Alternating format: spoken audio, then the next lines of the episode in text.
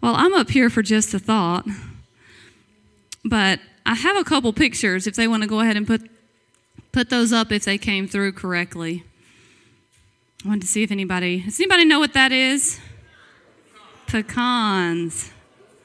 Guess where you find pecans? On the ground. This is a pecan grove.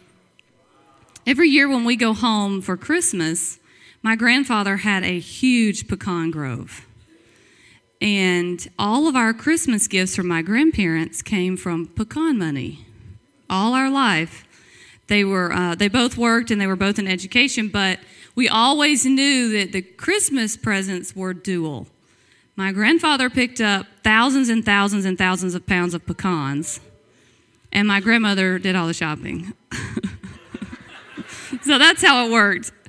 Uh, and so every year they would say, Now, this is your Christmas. Remember, it came from pecan money that God put on the ground. And he would spend months picking up pecans. We enjoy picking up pecans. My kids pick up pecans. I just, I drive by and I'm like, There's money on the ground. and I can't stand it. It only takes a few hours of crawling around on your hands and knees before your body doesn't care that there's money on the ground.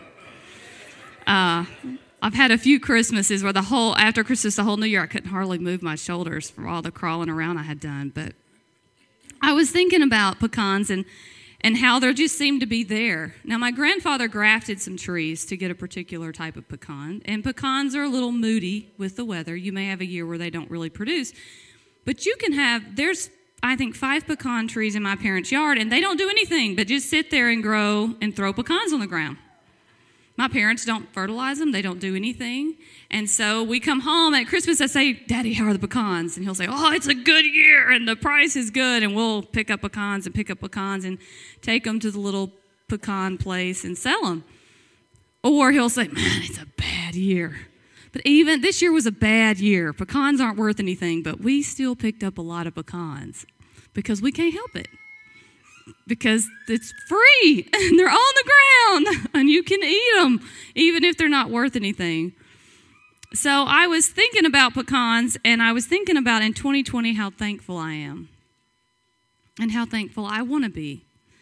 And that sometimes our thankfulness is just lying around on the ground unnoticed. There are reasons for thankfulness.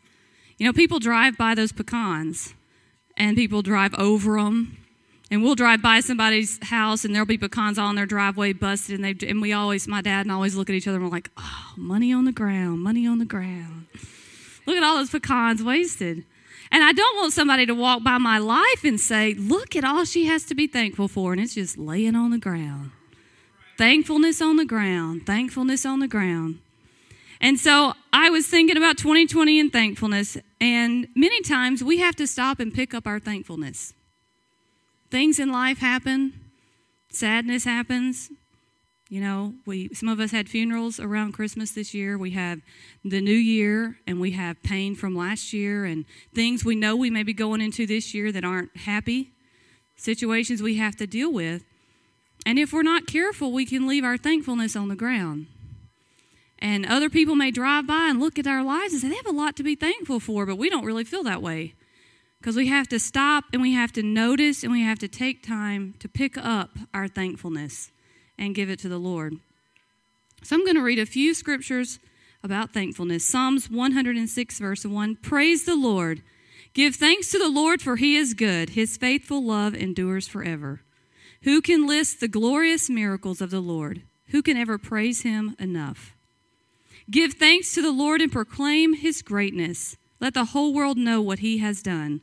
Sing to him, yes, sing his praises. Tell everyone about his wonderful deeds. Exalt in his holy name. Rejoice, you who worship the Lord. Search for the Lord and for his strength. Continually seek him. Remember the wonders he has performed, his miracles, and the rulings he has given. It is good to give thanks to the Lord, to sing praises to the Most High. It is good to proclaim your unfailing love in the morning your faithfulness in the evening, accompanied by the ten string harp and the melody of the lyre. You thrill me, Lord, with all you have done for me. I sing for joy because of what you have done. O Lord, what great works you do, and how deep are your thoughts. So today, let's give thanks and enter into 2020 with hearts of thankfulness. And throughout the year, we can ask ourselves Did I leave my thankfulness on the ground? Or am I going to take time to gather it up? And that's just a thought.